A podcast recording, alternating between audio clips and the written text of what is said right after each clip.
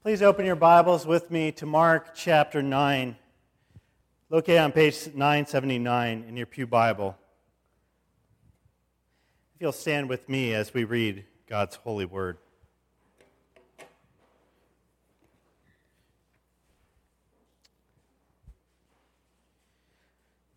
This takes place right after the disciples failed to cast out the demon. Let's look at verse uh, 30. They left that place and passed through Galilee. Jesus did not want anyone to know where they were because he was teaching his disciples. He said to them, The Son of Man is going to be delivered into the hands of men. They will kill him, and after three days he will rise. But they did not understand what he meant, and they were afraid to ask him about it. They came to Capernaum. When he was in the house, he asked them, What were you arguing about on the road?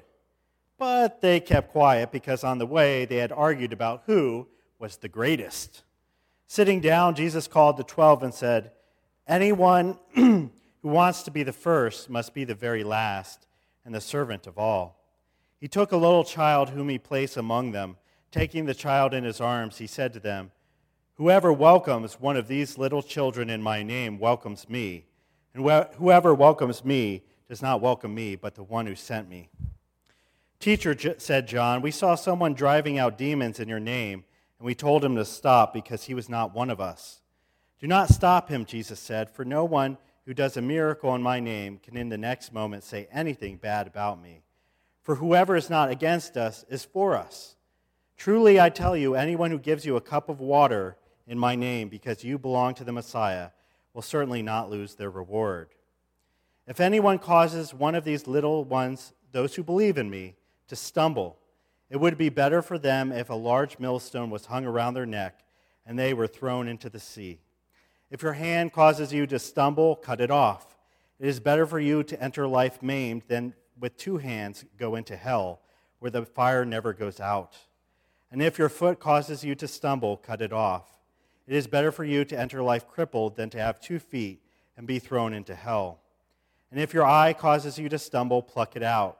It is better for you to enter the kingdom of God with one eye than to have two eyes and be thrown into hell, where the worm that eats them does not die and the fire is not quenched.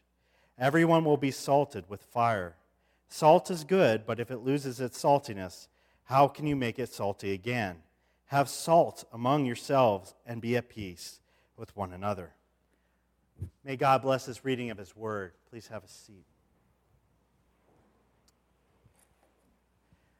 My wife is currently taking uh, a psychology class through her college. So, as you might imagine, I've been heavily diagnosed with everything in our household. And she will be glad, glad to tell you about all that. But it's, uh, it's really interesting looking at addictions in psychology courses. And you can get addicted to not just common things, you can get addicted to some very strange things. There have been rare cases of people who have gotten addicted to eating dirt, not just kids. There have been cases of people getting addicted to going to a tanning salon and getting tanned over and over and over again. There even have been cases where people get addicted to being dumped so that they will get into relationships and then break it off just to get over and over again that sensation of getting uh, dumped. There is one addiction, however, that pulls in most of us, and I think most of us feel, and that's the addiction to ourselves. I think we all have this.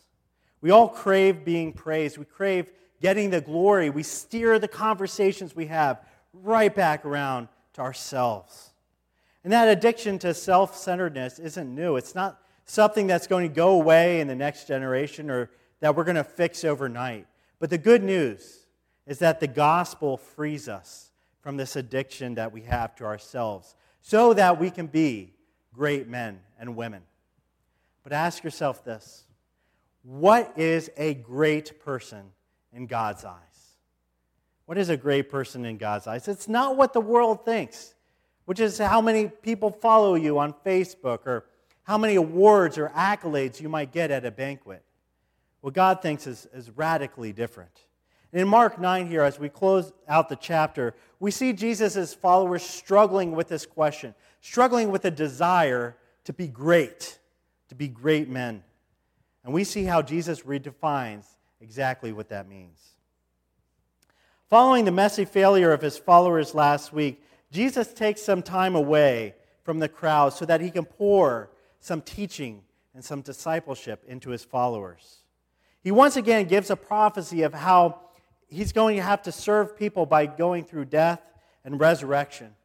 But that topic is so unsettling, so uncomfortable, that the disciples decide they're not going to pursue it. Instead, as they're traveling, they get into an argument, perhaps a quintessential guy argument. Which one of us is the best one?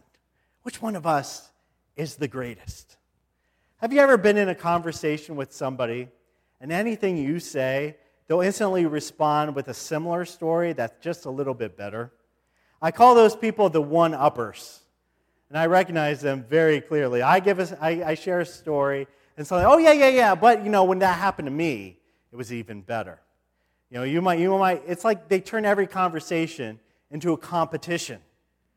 Yeah, my kid just learned to walk last week. I got to see him take his first steps.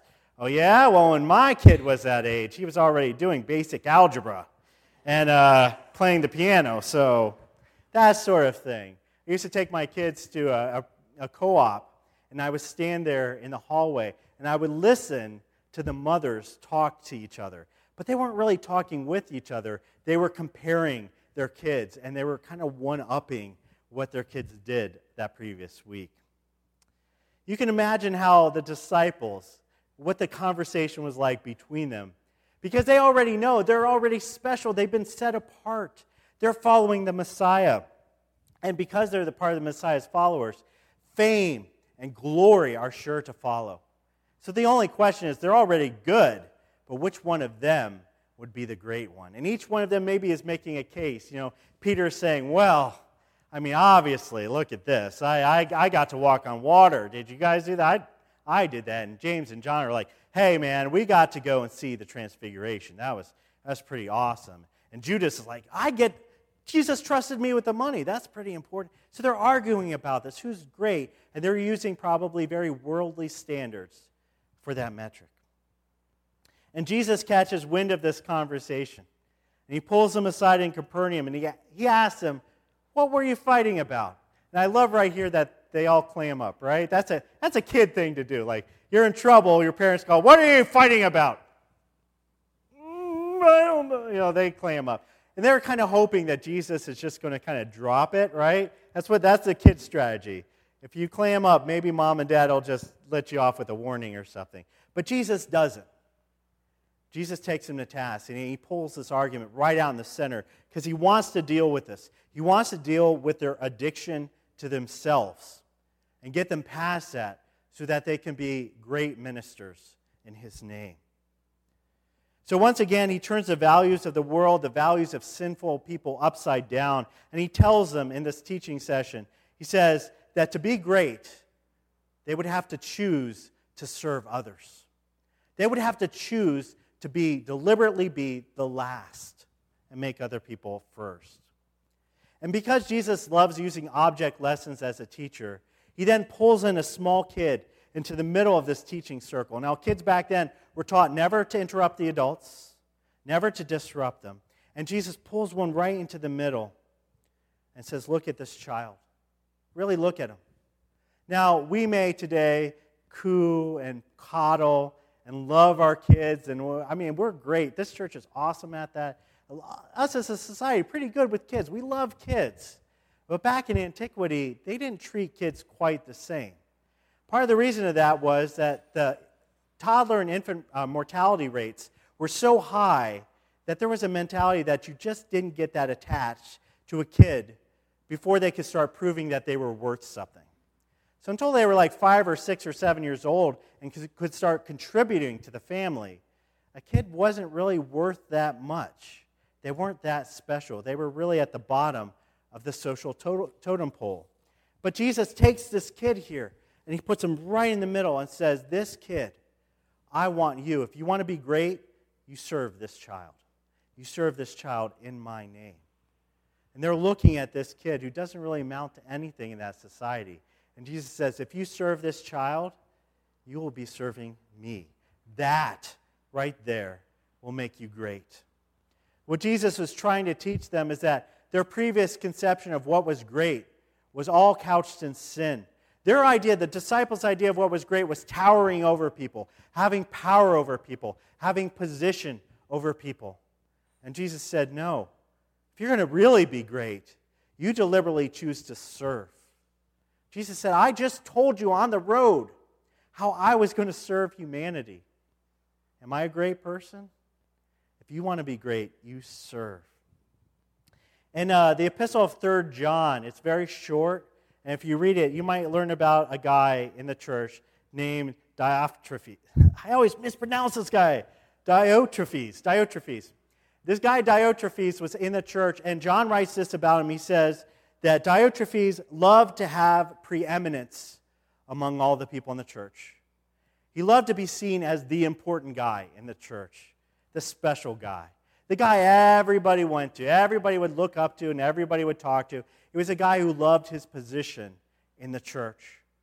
And John condemned him and said, You don't be like Diotrephes. Don't be like him. Because church for Diotrephes was all about what it could do for him. He wasn't a servant. I want you to contrast that, and I'm going to get a little flack with this. I'm okay with it with Pope Francis, the current Pope. In 2013, journalists discovered that Pope Francis had a habit. He would put on normal priest garb, he would sneak out of the Vatican late at night, and he would go serve and minister to the homeless in Rome. And finally, they caught on to this. Somebody went, Oh, that guy looks a little like Pope Francis. And they figured it out. Now, you may, you may not like his policy, you may not like have, you may have issues with the Catholic Church, but I want you to understand that for Francis, he had a genuine desire to serve in the name of Christ. And I respect that. So the question today is are we a Diotrephes or are we a Francis? Is church about all what it can do for us and about raising us in a position of authority and glory? Or is it about what we can do for other people in Christ's name? knowing that we're serving Christ as well. As the chapter continues, we see another problem with the disciples that their desire to be great, their, their, their egos, have created this exclusive club which only had 12 members. If anyone wasn't part of their group, that person was not as good as the disciples, and they were even kind of excluded and put in their place. John is the one here we read about who has a severe problem. He gets into a little bit of a problem here because he actually goes and tattles on a guy to Jesus. Again, I, I always draw comparisons between the disciples and my kids because sometimes they act very childish. And that's what John's doing here. They tattle on a guy who's casting out demons in Jesus' name. Now, this guy's ministry wasn't conflicting with Jesus. He wasn't um, going against Scripture. He wasn't holding the disciples back in any way. But still, the disciples did not like it. Why? Because the disciples felt that they should be the only ones who had this ability. They felt like they should be the only ones casting out de- demons, uh, demons in Christ's name. They're being intolerant, they're being prideful, and they're probably just a little more than peeved that this guy is being successful at what they just failed at a week ago. Right? We just talked about that. This us versus them mentality is one of the ugliest and most difficult issues that the church has ever had to deal with, and it still runs rampant today. We get very locked down in our denominations, going, we're the good ones, and all the rest are the bad ones. We have arguments about who is more right about the Bible and our styles of worship than we do recognizing and uh, acclaiming those who are doing good work in the name of Christ. And when we do that, we become spiritually blind. It reminds me of a famous joke that goes kind of like this I was walking along and I saw a guy who was sitting on the edge of a bridge and he was about ready to jump. And I said, Don't do it. And he said, No, but he loves me. And I said, God loves you. He said, and, he, and I asked him, I said, Do you believe in God? And he said, Yes. And I said, Are you a, a Christian or a Jew? He said, I'm a Christian. I said, Oh, me too. Are you a Protestant or a Catholic? He said, I'm a, I'm a Protestant. He said, Me too. What, what denomination are you with? He said, I'm a Baptist. And I said, Me too. Are you a Northern Baptist or a Southern Baptist? He said, Northern Baptist. I said, Me too. Northern Conservative Baptist or Northern Liberal Baptist? He said, Northern Conservative Baptist. And I said, Me too. Northern Conservative Baptist Great Lakes region or Northern Conservative Baptist Eastern region? And he said, Northern Conservative Baptist Great Lakes region. And I said, Die, heretic! And I pushed him off the bridge.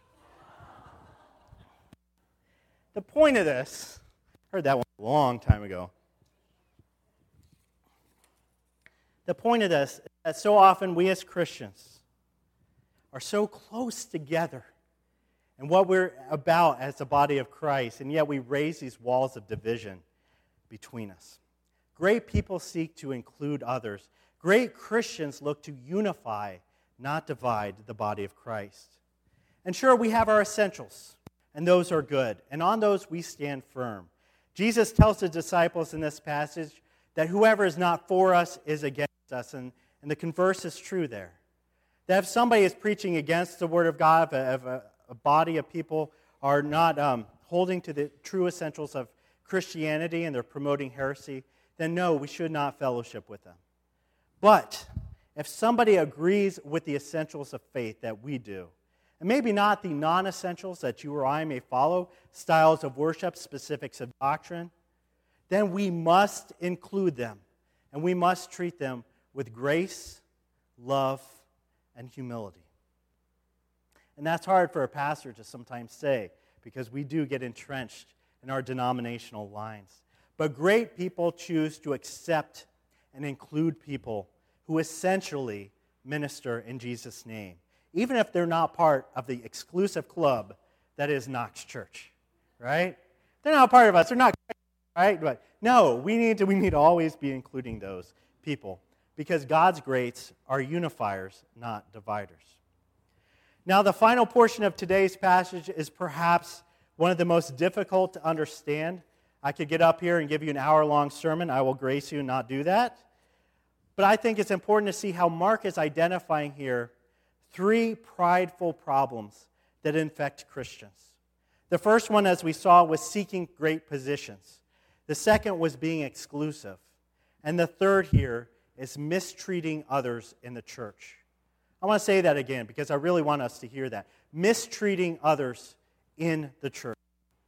The issue here that Jesus calls out is when Christians have great experience or great position or great intellect, are stomping all over what Jesus calls the little ones. He's not talking about kids, he's talking about newer or untrained Christians, those who aren't as certain in their faith. And in so many heartbreaking ways, we in the church can drive these Christians away. We can tempt them into sin. That's one way to do it. Or we may teach them the wrong things. We may simply be cruel to them with our words and our actions. In extreme cases, we, we see this attitude arise in cult leaders and abusers and power mongers. And we may read this passage in Mark 9 and think that that applies to them. But to a lesser degree, I think it's rampant in most every church that's out there. That we're stepping all over the little ones and we're pushing them away from the grace of God. Church, we had a guy named Jeffrey. I love Jeffrey. Jeffrey would come and he'd sit about third pew from the back. And Jeffrey came from a very charismatic background. And so he really loved to say, Amen! Anytime he felt the Spirit move him, anytime he agreed with something. And we had a very quiet church. So anytime that would happen, you'd, you'd see all these necks whoop, whip right around to Jeffrey. And he didn't care. He's worshiping God, he loved God. But I found out, unfortunately, too late, and our pastor found out too, that many people in the church were upset with him for disrupting their service, disrupting their worship. And they had angry, hurtful words with him. They said, If you're going to be in this service, you need to shut up. That's the words they told him. Is it any surprise that Jeffrey stopped coming to our church? We pushed him away from the love of God. And Jesus has such strong words in this passage. It's almost painful to read this preaching by Jesus. That he's using harsh words against those who consider themselves great doing this, them, this to the people who follow him. He used shocking hyperbole. He says, you know, it'll be better if you're drowned or better if you're disfigured than to lead people into sin or to push them away from me. He's warning the church of the danger of disruptive and abusive sin against weaker Christians.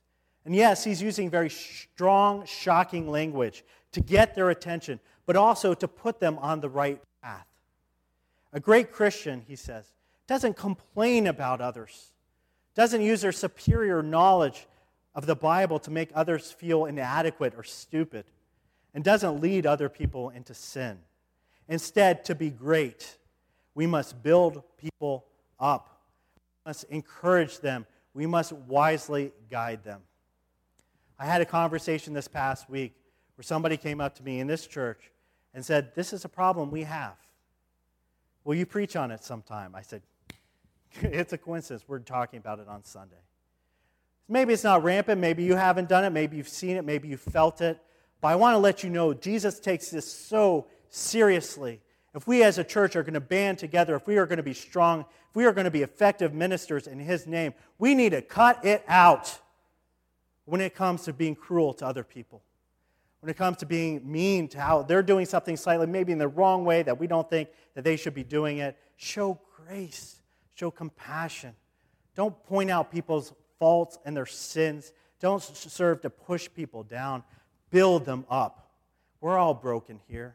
We all need the love of God. And I think we can be a strong church the more we take steps toward this.